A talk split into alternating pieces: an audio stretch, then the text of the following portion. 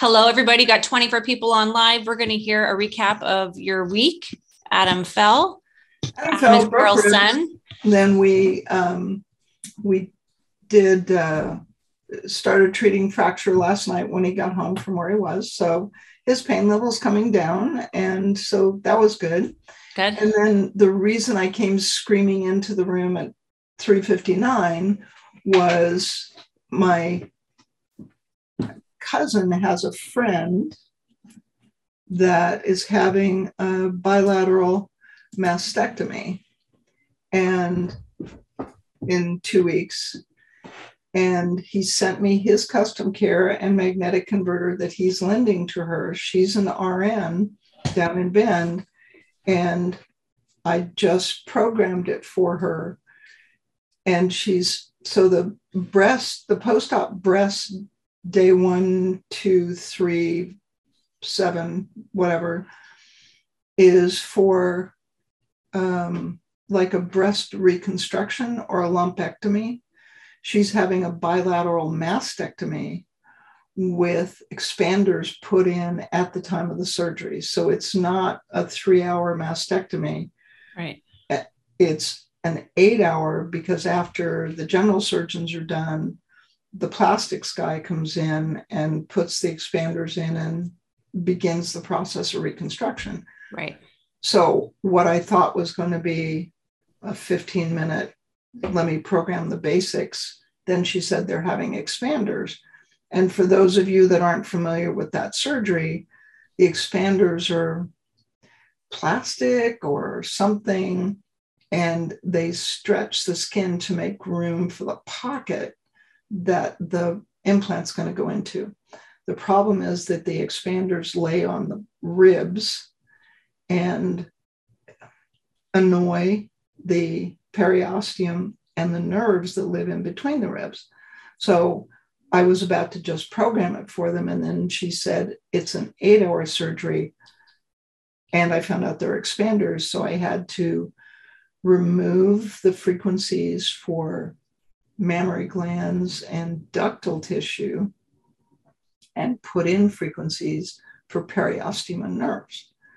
So that's, and then I explained to her, and for everybody that's listening, if you're treating patients postoperatively, after such an extensive surgery, they will often put patients on what's called PCA, patient controlled anesthesia.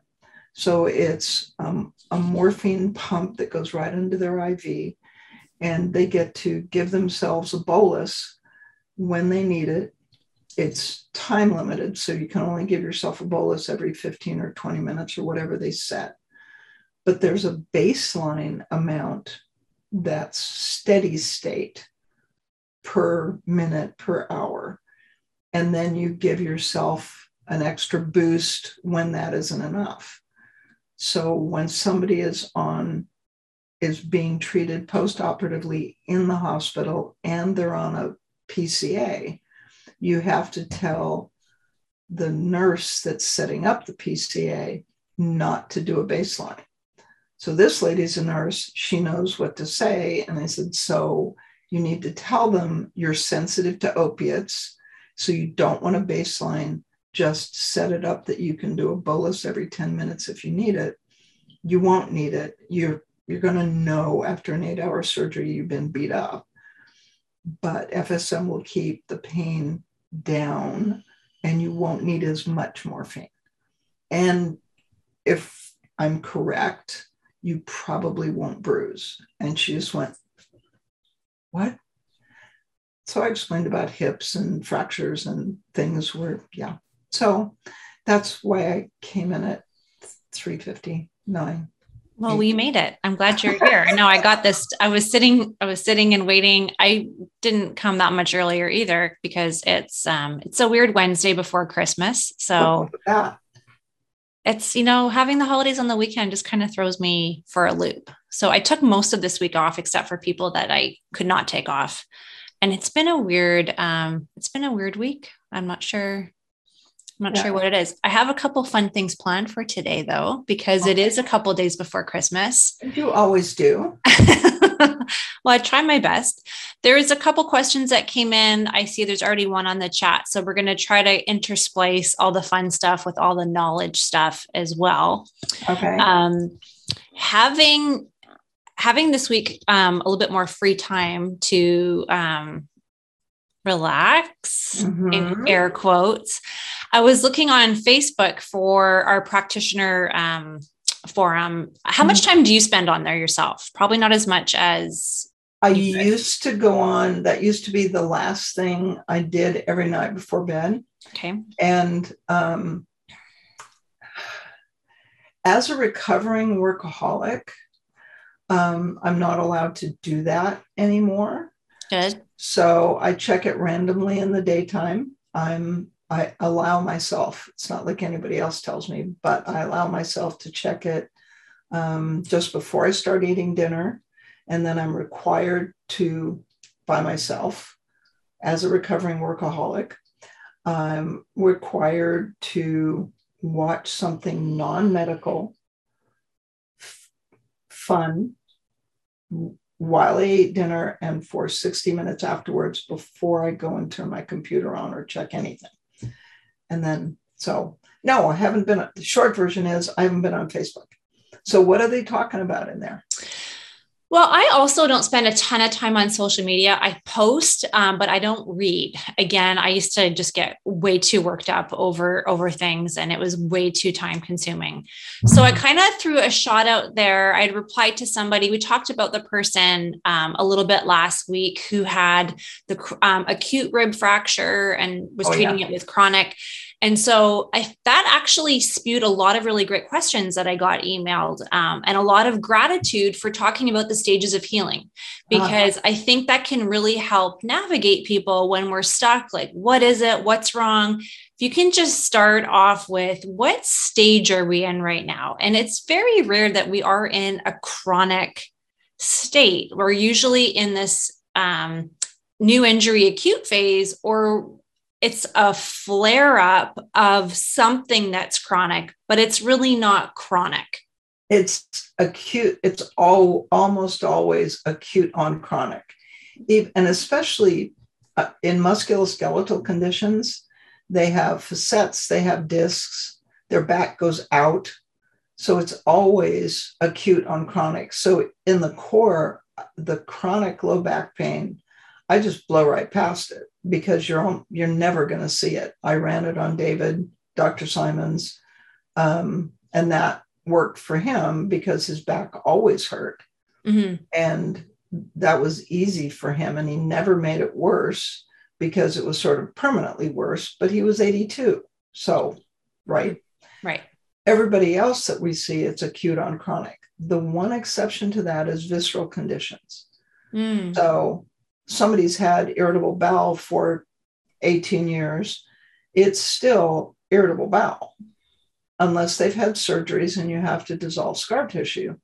Right. It's the same irritable bowel if they've had it for 17 years or if they've had it for six months. Right. It's this it's the same. Same thing with asthma or kidney or liver the visceral conditions, I mean, except for liver fibrosis. So, right. Right. Um, I was kind of going in two different directions with that story just now, but going back to Facebook really quick, there seems to be a lot of really good critical thinking questions on there right and i think that's what what we wanted to have that forum for exactly but i still see a lot of like recipe searchers. What's the frequency for this? How do we do that? So, um, those are going to be the people who either took the course 10 years ago or they took a course from someone who's not me or you, um, or they're not problem solvers. Their brains don't work that way or they don't have time. So they either don't think that way, they want to be able to push a button and leave the room. That's not how you and I roll. Right. There are so there is a recipe. You can use just a recipe, and you have to be prepared for the fact that it's only going to work 50% of the time. So that was what I was going to ask you. What for those people who a don't have the bandwidth to troubleshoot or desire right? um, and I get it. Some people are in really busy practices. So I think of all the chiropractors um, that have already busy practices, especially that come to the sports course. You know, after an hour in, they're just like, you know, arms crossed, rolling their eyes. I'm like, what's wrong? And I used to take it so personal. Like, I'm not teaching this. It's just that that model doesn't fit their practice. Right. So if you're used to seeing a patient every six minutes, um, this probably isn't something that you're going to stick your sink your teeth into but perhaps having an assistant or having you know you integrate somebody else into your practice who Rob Martino is the best model we have for taking he's got to ha- he has to have one of the busiest chiropractic practices in the country and his model is his patients are prepared before he ever sees them. They know what to expect twice a week for four to six weeks to fix this. He does the intake, his history. He's already has the history before the patient walks in the door. He spends his 15 minute new patient history, physical, whatever, and then they move on to a room that is specifically designed for FSM so he doesn't do the FSM. Right. The other, so that's for the six minute chiropractor or the 30 minute PT. Mm-hmm. The solution for the people that have 20 to 30, 30 minutes is kind of a minimum. The solution for them is multiple machines. Mm-hmm. I was t- talking to somebody about that last night that if you only have 30 minutes, it's tricky because there are some protocols like relaxing the legs and 81 and 10 and 40 and 10 that takes 60 minutes sciatica takes 60 minutes they don't need your presence they just take up space mm-hmm. so christy hughes used to have a, a, room with four recliners in it and um, end tables next to each recliner with an auto care. And in this in this world, we would do it with a custom care that was programmed for that patient. And you just park them in the chair and you run irritable bowel or 81 and 10 or 40 and 10, or you can have two custom cares and run both, reduce the pain and reduce the spasticity and increase secretions in vagal tone Ehlers-Danlos, 60 minutes. So you do 40 and 10, you do torn and broken in the connective tissue, and then you run neck to pelvis, do concussion in vagus, and all of that takes 60 minutes. You park them in a chair, and they come in once a week and they pay you $150. What's bad about that? The machines pay for themselves in about two months. And so I'm now looking at my my clinic has doors. It's like I'll take pictures. They got hung up because of the door guy, but uh, it'll be finished and the signs will be up and I'll take pictures and do show and tell on Facebook probably. But so that's how the, the clinic is set up. Each room has two precision cares, and auto care, and two custom cares. Right. And it's and we've got five rooms. Right. So I, I think something that maybe we, we need to do a better job talking about maybe in the core and sports or at the dance or somewhere is just this planning. And maybe the word planning is circulating in my head because it's Christmas and I'm planning for food and presents and blah. So the the patients where or the people that I see on Facebook, um, the practice. So this is obviously practitioner based who are looking for um, almost looking for an answer before the patient even comes in the door.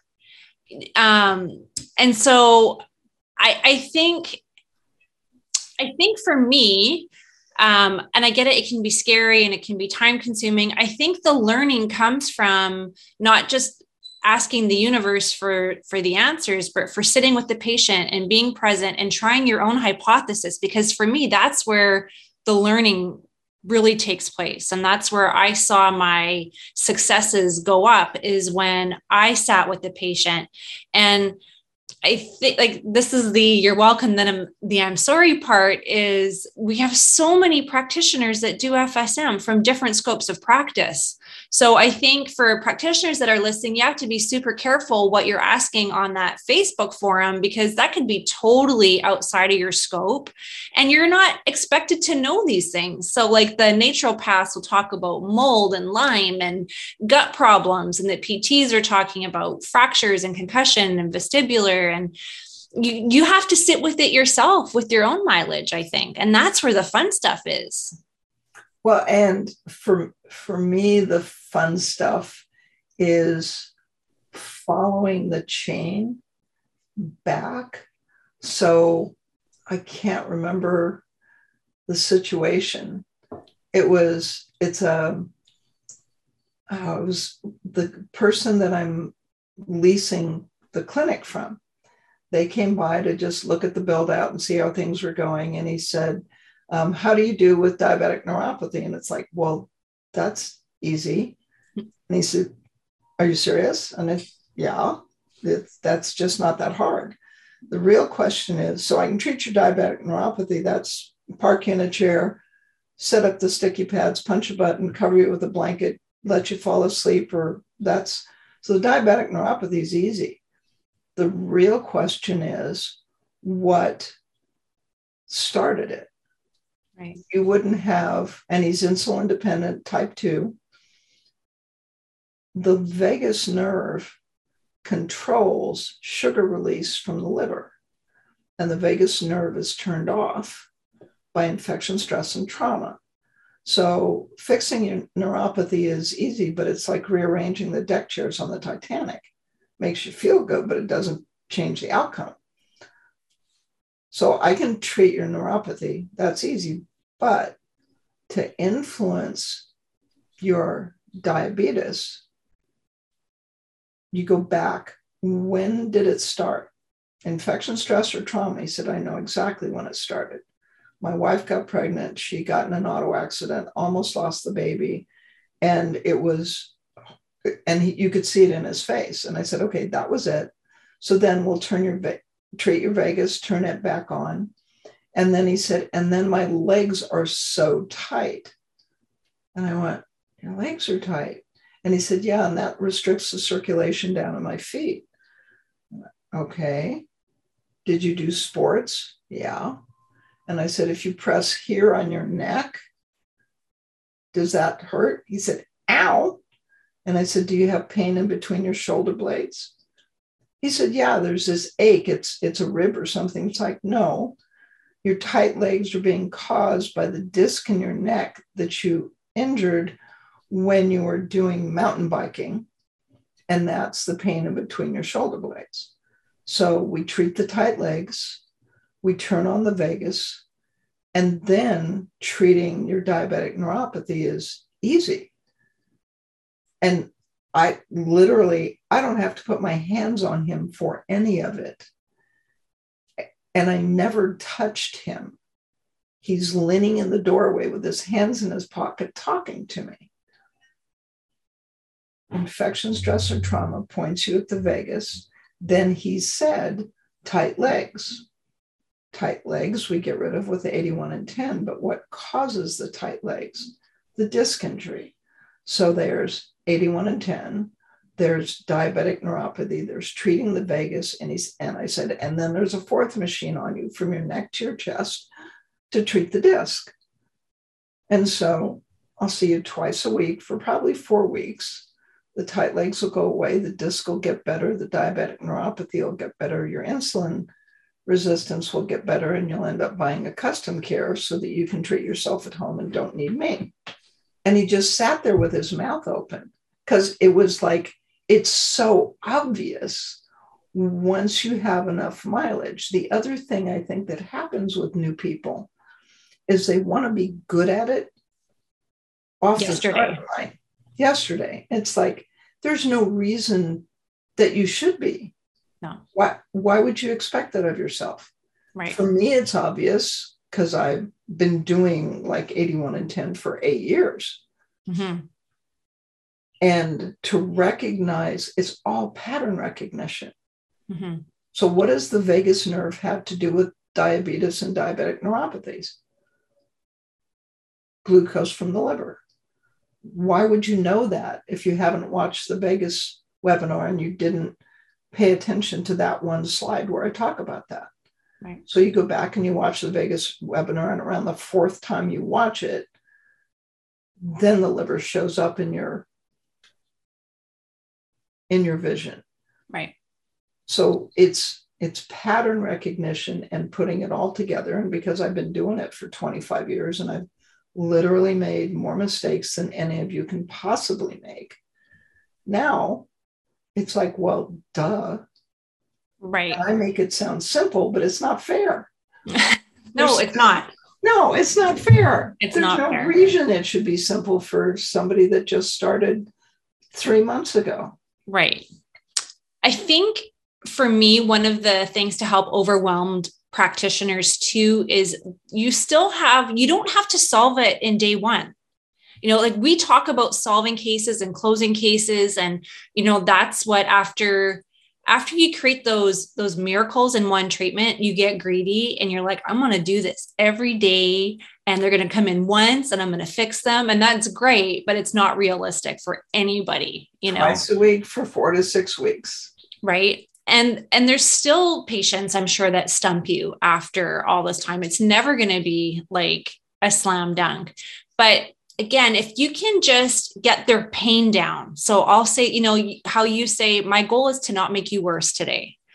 Um, we all have our own phrases. I'll say to new patients my goal is to make a dent in this pain today you know so and then when they do get a dent in it it does drop even if it's from you know a five to a three that's great. And you didn't make them worse. And there's hope and there's stuff. So um, for the practitioners out there stop panicking and maybe it's that time of year where we're all just like kind of fed up and it's like there's a lot going on and there's some anxiety or i don't know what there is but that was kind of what i gathered off of facebook over the last 48 hours and um, i wanted to kind of address that um, and talk about planning one thing before we get into, I see some of the questions in the chats are coming up. I had two people email me about this um, over the week about 18 on channel A. And this kind of transitions to our stages of healing conversation that we were having. So, this one PT had written in, This was fabulous stages of healing that really helped me. So, does that mean after an acute injury, we never have to use 18? It, dep- it depends on what you're doing. Okay. So this So for for the lay people listening, 18 on our A channel is stopping um, hemorrhaging or stop the bleeding. And you're the lady the, for post-operative the first day you run stop bleeding for almost 60 minutes. You run it 20 minutes at a time three times during a two hour protocol. Second day you run it 20 minutes at a time 10 20 minutes at a time twice. And the third day you run it 20 minutes at a time once the amount of bleeding is directly related to how soon the injury was. So when Adam was in so much acute pain last night from the fractures, I touched his skin in the front, and the skin in the front was hypersensitive. The fractures are in the back, but the skin in the front is hypersensitive bleeding causes inflammation. Inflammation from a fracture, bleeding from a fracture.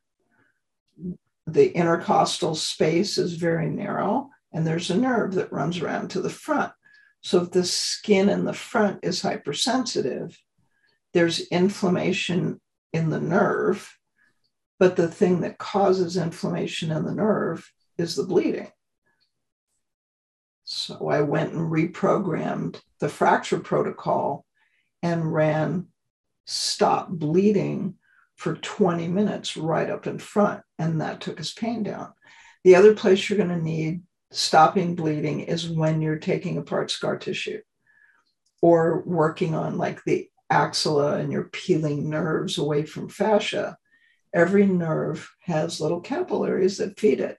And if your pokey thumb gets too pokey, and if you don't wait and you actually tear a little, just a little hole in a little capillary, the pain is going to go from a three or a four up to a five or a six. It's like, ow, that's really sore. Oops. That's why you want a precision care so you can run or and you can run back to do 18 and 62. It takes two or three minutes to stop the bleeding. If you have a custom care, you always have some place in your list of things that are programmed as single frequency combinations. You always have the frequency to stop the bleeding. Because when you're taking apart scar tissue, it's going to happen. Exactly. Not very often, but it's going to. For sure. Like you said, you get greedy, you want to, you Rush. know better, you can't help yourself sometimes. Rush, rushing you're rushing. Um, sometimes you can even get caught up with patients. They're like, oh yeah, press harder. And it's like, no. Oh. I know you're used to this because this is all you've ever like had was someone's elbow in your piriformis, but we don't we don't do that anymore. So um, that's kind of what I had written back, not so quickly. I kind of rambled, but I was saying um, for people who are doing manual therapy, I'll have those one liners on my custom care for like a post op treatment. So, um, post appointment with me, let's say we're doing a ton of manual therapy. Um, you can have them outside of your clinic, just running a little bit of 18 and 62 as like that little vacuum that just helps kind of like suck up the the stuff that you you blew apart. So, um, well, and increasing, uh, reducing inflammation in the lymphatics. Sure. Right so that you can drain the fluid away that you just um, created by beating up this soft tissue. Right. Right. Let's get a couple questions before we go into any of the fun stuff. If you have a wet towel on each foot, do you need to link the two wet towels with a third wet towel? No. Oh, like anastomose them. I put I well you can, but that means that the patient's legs have to be tight together. close together. I tend to put one wrap around each foot. So you have the red and green one at the neck or the low back, and then you put a black one on one foot and a yellow one on the other foot. Yeah. So the red and green are together up at the neck. Yeah. The black is on one foot and the yellow is on the other foot. I don't like, um, especially for patient, well, almost any patients, the the adduction involved in tying the feet together make the hips and low back not happy. Yes. So that's you can't put a patient in a in a position that is uncomfortable. Right. And then and restrictive. Ex- yeah. Yeah. And then expect them to get better. So that's yeah. you have to, yeah, no, I don't do that. And those of you who do um, passive, active, and resisted range of motion with your treatments, they're never staying still anyway. So you'll have one foot on the table, one foot off the table, one foot in a stretch, one foot over here. So um, bind it with a wrap and the other foot's off. So yeah, you don't have to have those two connected.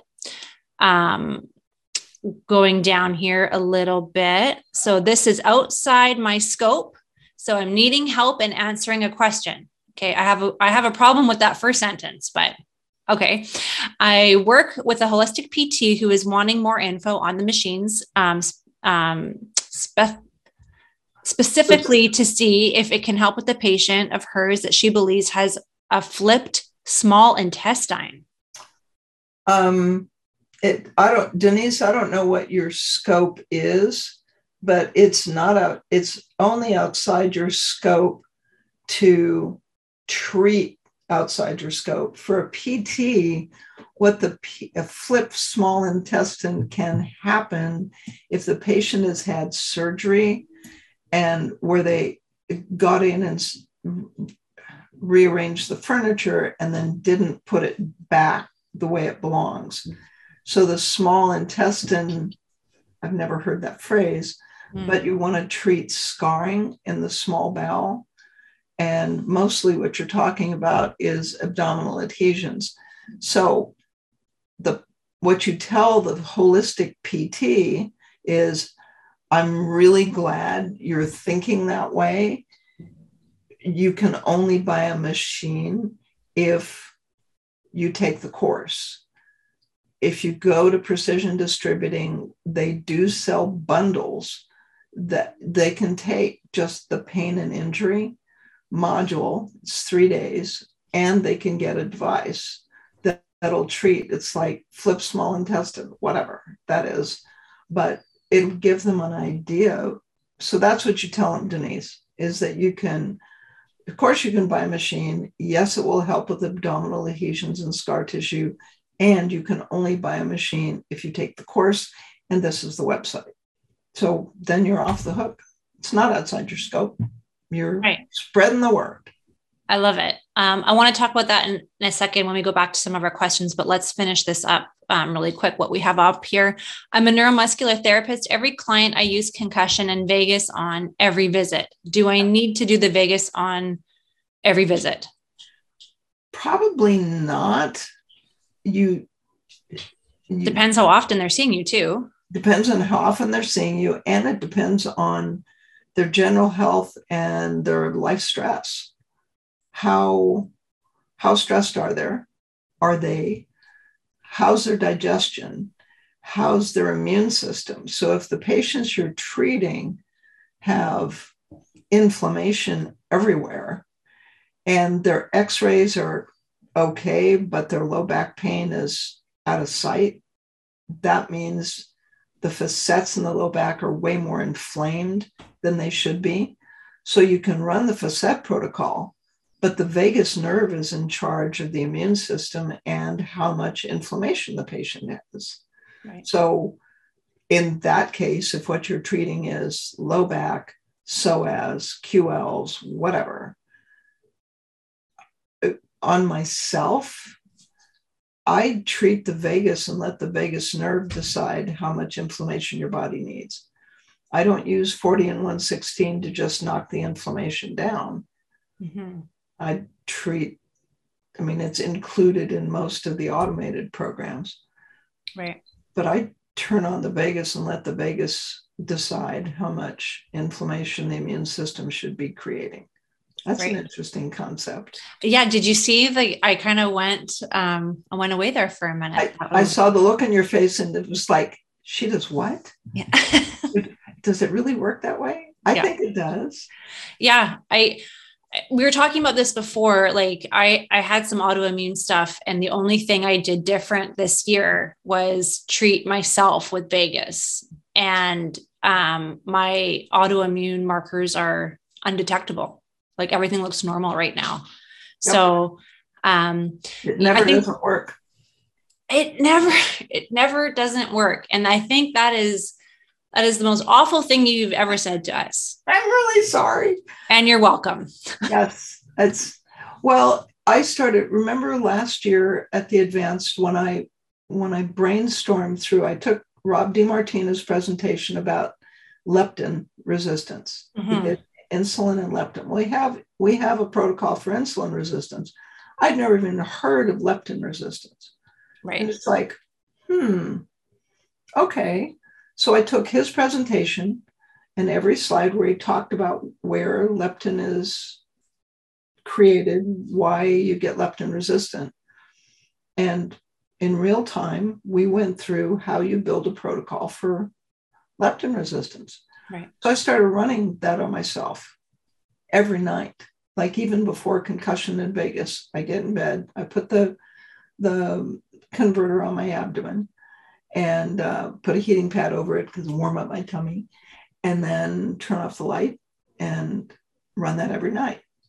My blood sugar, my hemoglobin A1C went from 7.2 to 6.2 and I wake up in the morning with my blood sugar at 93 or 87, and that hasn't happened in 12 years. Wow. And it's like, really? Now I've lost weight, that helps. But the only other thing I've changed is running insulin and leptin hmm. every night. Hmm. Hmm. And do you think it will last? Do you think this is something that you're going to need to run? Oh, for yeah, I don't mind For- running it. It's easy. Yeah.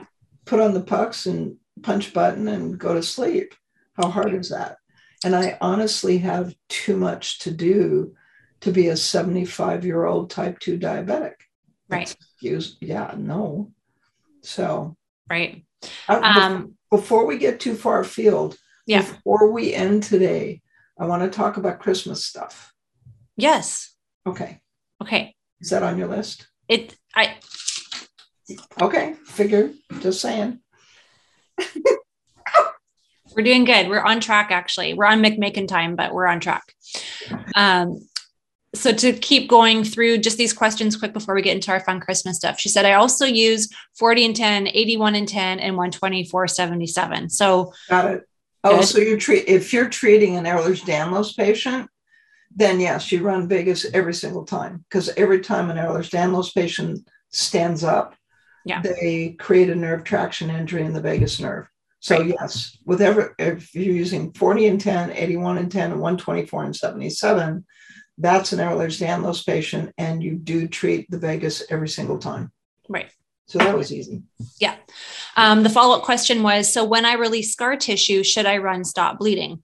Yep. We finish, especially um, abdominal adhesions. And even when we do that shoulder, supine shoulder practicum in the core, that always ends with 18 and 62, just in case. Right. I'll admit I don't always run it. Um, my hands are like a Jedi. So I'm very careful these days. But when you are rushed or when something releases, you're just like, whoops. Um, that's a good one to run. Yes. And it doesn't take long to just do a drive by on it, just as a precautionary sort of like, like I said, it's like your little um, Roomba coming through and just go, and then you're like, okay, I'm, I'm done. Yeah. So, I like um, drive by word. Well, you know, and when you're doing stuff with the TMJ, because that retrodiscal tissue is bleeds so easily. So some tissue bleeds very fast. So the retrodiscal tissue with um, behind the disc when you're treating TMJ, 18 runs all the time in my TMJ protocol. Um, that's a huge one because the minute that bleeds, then that inflammatory process starts back up again. That patient's never getting better. Yeah, that makes sense. Yeah. Um, okay, I think that was all. Oh, no, yes. Good. Yes. Okay, I get to go to some of the fun stuff. Okay. So I have I have a little um I had asked you about some Christmas wishes on the last podcast that you had. Um, so I would like to know what your wish would be for um, future FSM patients what your wish is to tell them or to educate them because we've seen a huge shift in our um, listener base in the last couple months so we have a lot of patients listening right now they're finding us i've had four patients this month find me um, because of listening to the podcast Wee, that's so cool. yeah. Um, so we're really between the resonance effect that you had written. If anybody hasn't listened to or read the resonance effect, please, there's it reads like a novel with the with the with the um with the meat and potatoes of a textbook. So that gives you a lot of background, but I'd like for you to talk about kind of the shift that we're seeing with patients that we're treating right now. That's there's a sign that's going up in the new clinic. There's actually two of them. And the graphics, we may actually put it up on the website. There's a, a blue, wavy sort of background. And then the words are, There is hope here. Hmm. And that goes in my waiting room and it goes in the hallway between the treatment corridor right and right outside the gym. There is hope here. It's not a promise, it's not a slam dunk, but there's hope here. And what I tell people when I talk to them about FSM, nerve pain is the easiest thing we treat. And they look at me like, excuse me? No, really. and fibromyalgia from spine trauma and thalamic stroke pain and this diabetic neuropathy. That's like, that's ridiculously easy. And he just looks at me like I've got two heads. And so there's hope here. The frequencies, talking about current you can't feel and frequencies you can't hear, is just a lot to get your head around. Mm-hmm. But to talk about what we've published nerve pain, nerve scarring, delayed onset muscle soreness, PTSD, fibromyalgia, just what's published is extraordinary. And we only have 12 papers. Right. Right. There's hope here because the things that are the most difficult to treat in medicine are the ones that we have the most success with brain injuries, traumatic brain injuries, vestibular injuries, mm. some of the hope that we provide because Christmas is the season of hope mm-hmm. and the return of light and rebirth and birth and all of that. There is hope here. And that's that's easier than explaining how it is that frequencies resonate with the receptors on the outside of the cell and change what the cell does and reduces inflammation, and then the current actually increases energy. They don't want to hear that. Right. They want to hear, we have pretty good luck with nerve pain. I've mm-hmm. been in pain for so many years and gabapentin doesn't work. It's like, yeah, I know. I've been there. Like nothing you have scares me. Right. And they look at you like, excuse me? Yeah, no, it's okay. Ulcerative colitis, yep. Abdominal adhesions, yep. IBS, uh, not that hard. Gastroparesis. Hmm. It's like Ehlers-Danlos is the one. It's like I swear to God, we will get a study published on Ehlers-Danlos at some point because I'll I'll put out a. I haven't figured out how I'm going to do it, but there's hope here. That's. I love that. That's the that's my Christmas wish, and the important thing is that every practitioner listing needs to recognize that they, each one of them, at whatever stage of development they are, the newbies to the experienced ones, that they are my wish for the future of FSM. Mm-hmm. I'm not, I mean, at some point, I'm going to go away and then it's up to you guys. And that's there's a there's a song I ran across in my list of songs, and it's called "You Lift Me Up." Have you ever heard that by Joshua? Yeah. yeah. yeah. And I listened to that, and I just you know there's just tears because I started FSM, but y'all need to realize that if I was the only one that could do it, it would be meaningless and that the FSM community, like when I get tired and when I get discouraged or overwhelmed or whatever, all of the practitioners, we now have 4,000 practitioners in 23 countries. Not all of them are, but all in, but that's a lot. It's a lot. And that uplift is what gets me to walk on water. It it's it's you guys. So you lift me up and there is hope here. Oh i love that. Um i was going to ask you my my follow-up question to that was do you have again it's the season of miracles. Do you have a favorite there's been so many miracles that you've been a part of. Do you have one that stands out in your head as one of your favorite cases that was oh. I know there's so many for you. Well besides terrell owens i mean that's that's an obvious miracle but the the one that stands out is actually in the book and it was oh her name falls out of my brain but she arrived she was sent from idaho by a pain physician in boise that had heard of me and She, uh, she had an auto accident three years before. She had a bone bruise on the tibial plateau. The cast was too tight. So she developed CRPS or RSD in her, I think it was her right knee. And she had fibromyalgia from spine trauma. So not only did she have the horrible RSD pain in her leg, she had full body pain. So she arrived on Monday with two incurable conditions. And this was 2000, maybe. And it's right after I started teaching FSM. And I was so paranoid about screwing it up. It doesn't take much to get something this novel discredited. UPS is here. The dogs have an opinion. I was gonna say it's your dog barking this time, not Yes. mine. Two dogs. so I was like, don't screw up, don't screw up, don't screw up. And then she walks in on Monday.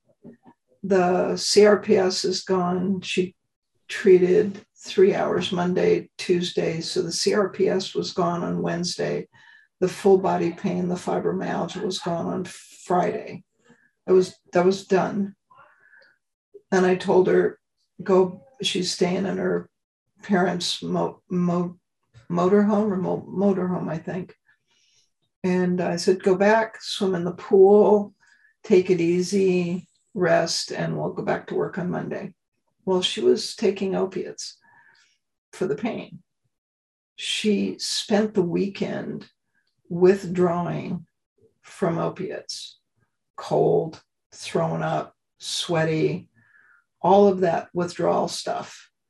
She said, I didn't take them because I didn't have any pain and I was done. I didn't want to be on them. It's like, okay, fine. And she had a spinal cord stimulant, so she turned that off. So she arrived Monday with no body pain, no CRPS, and she had two facets in her lumbar spine that were hot. I called my injection specialist on Monday. He could work her in on Friday. Her husband flew over on Thursday.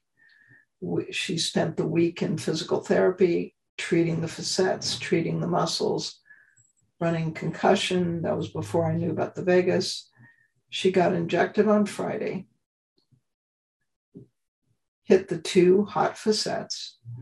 She came in Monday, completely pain free, normal sensory exam, normal reflexes, no pain.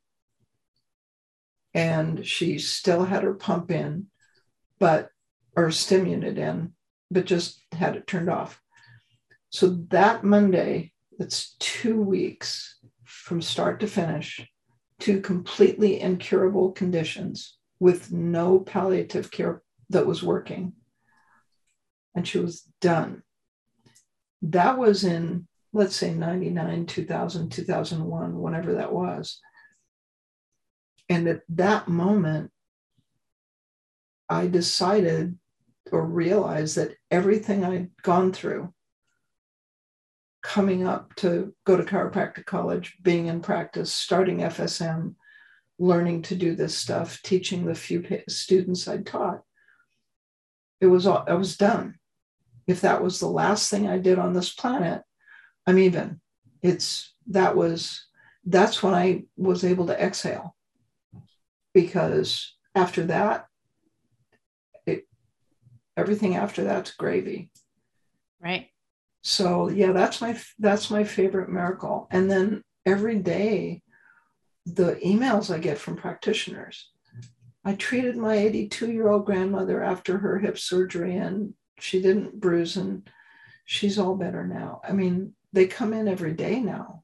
Right. I know when I was writing this list, I was like, she's never going to be able to think of just one because there's so many to draw upon. And what a what an amazing problem to have is when you, there's just too many to choose from. I was selfishly thinking myself, like, well, what would have mine been? I've treated yeah. so many professional athletes, and I would have, you would think that those would have taught my list, the ones that said they were out for three months and we had them back in three days. But those weren't like that was. They're easy. Duh. crazy but it, you know, and I speak about this lady who in the sports course is when it was one of the first times I I had called you in this panic, like, is there such thing as a phantom gallbladder? because it was the woman that had her gallbladder removed who had the sensitivity to the surgical clips that created these abdominal adhesions that caused her low back pain and the referral down her leg. And when I figured that out and the pain was gone, it was like your face. But that that was my moment in the clinic. Like I just did that. Like I don't, I can't do stuff like that, but I just did that. And the same thing, the patient, she she had a walker. She had paid cash for physio physical therapy two times a week for a year, cash out of pocket. And I had her better because I saw her twice a week for four to six weeks. And on treatment number three, I finally realized it wasn't the muscle because it's, it's, never, the muscle. muscle. But tell that to a manual therapist. Um, and and yeah, that was you can never. The other favorite thing that we say is you can never not see it. So once it happens one time, and it's not supposed to happen, it's it's it's that's the game changer, right? It's yeah. it's it's over after that. yeah. It's like that's the the chapter in the resonance effect. Believe what you see, not what you expect to see. Yeah. But the name of the chapter is believe what you see. Yeah. Once you see it, if you're smart, you can't ever not see it. And the other version of that is you can't throw out the data because it doesn't match your model. Yeah. So, manual therapists uh, having this conversation with John Sharkey and Jay Shah is really exciting because they are committed to a model that says it's the muscle and the fascia. Yeah. And what's our data? Well, I don't know, maybe three, four million patients who aren't in pain anymore. Right. Think about when you when you have 4,000 practitioners, and let's say 2,000 of them are good, but each one of those 2,000 practitioners sees six or eight patients a day. So eight times 2,000 is 16,000 a day times five days a week and you do the math about what our practitioners do in a year, that changes the world. Right. Not just patients' lives, but each patient that has hope, each right. patient that finds relief, each patient that's n- nicer because they aren't in pain. I don't know about anybody else. When my pain level gets to a seven, I'm pretty cranky, short fuse, right? My pain level's a three. It's like, yeah, whatever. So, yeah. I love that. I'm going to switch gears really quickly before we we end. I want to do a fun oh, speed not. round. No, I know, I know. We have a few minutes still. We okay. Minutes. All right, go. So I have a Christmas this or that list. Okay. So I'm going to give you two things and you're just going to pick. So I'll say star or angel. What goes on the top of your tree? I think we put a star on top of the tree, but I have angels on the mantle and on the end tables. Okay. And actually, up in the corner in the back of the room. You probably can't see him. It's not a real angel, but you know. It's kind of there. Yeah. We have a star on our tree, but this year we have a mask.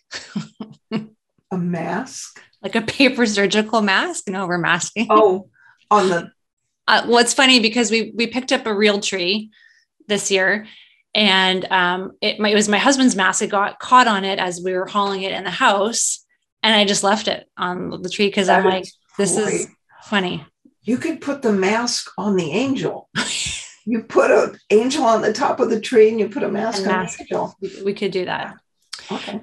Um, eggnog or hot cocoa? Oh, hot hot cocoa. I'm an eggnog girl. Okay. Candy cane or chocolates? Oh, chocolates. Definitely. David David Suzuki, who, who makes the custom care and precision care, every year he sends a Christmas package. And what with me and my blood sugar, I take one of the, and he sends boxes of France chocolates. Mm. And so I take one little bonbon and I slice it into four pieces and I get one at night. So good. So yeah, totally into chocolates. Okay. How about you? Uh, chocolate all the way. Just duh. duh. Christmas Day or Christmas Eve? Christmas Day. Christmas Day. Although when your kids get over older, you have to get used to it being Christmas Eve because they spend Christmas Day with their families that they have created. Right. But on Christmas Day, we used to get up and the kids would do stockings. And then I would start making cookies. So oatmeal, butterscotch chip, walnut cookies. Mm. And I'd make four to six dozen. And Powell's Books is a Portland tradition. It's a, a bookstore that's a city block. And there's about 50 people that work there on Christmas Day. It's open Christmas Day. So the kids got to go and pick books up, and we would deliver at noonish. So you put the turkey in, and then you go down to Powell's, you deliver the cookies, and you that's the gift for the people that work at Powell's Books. Ah.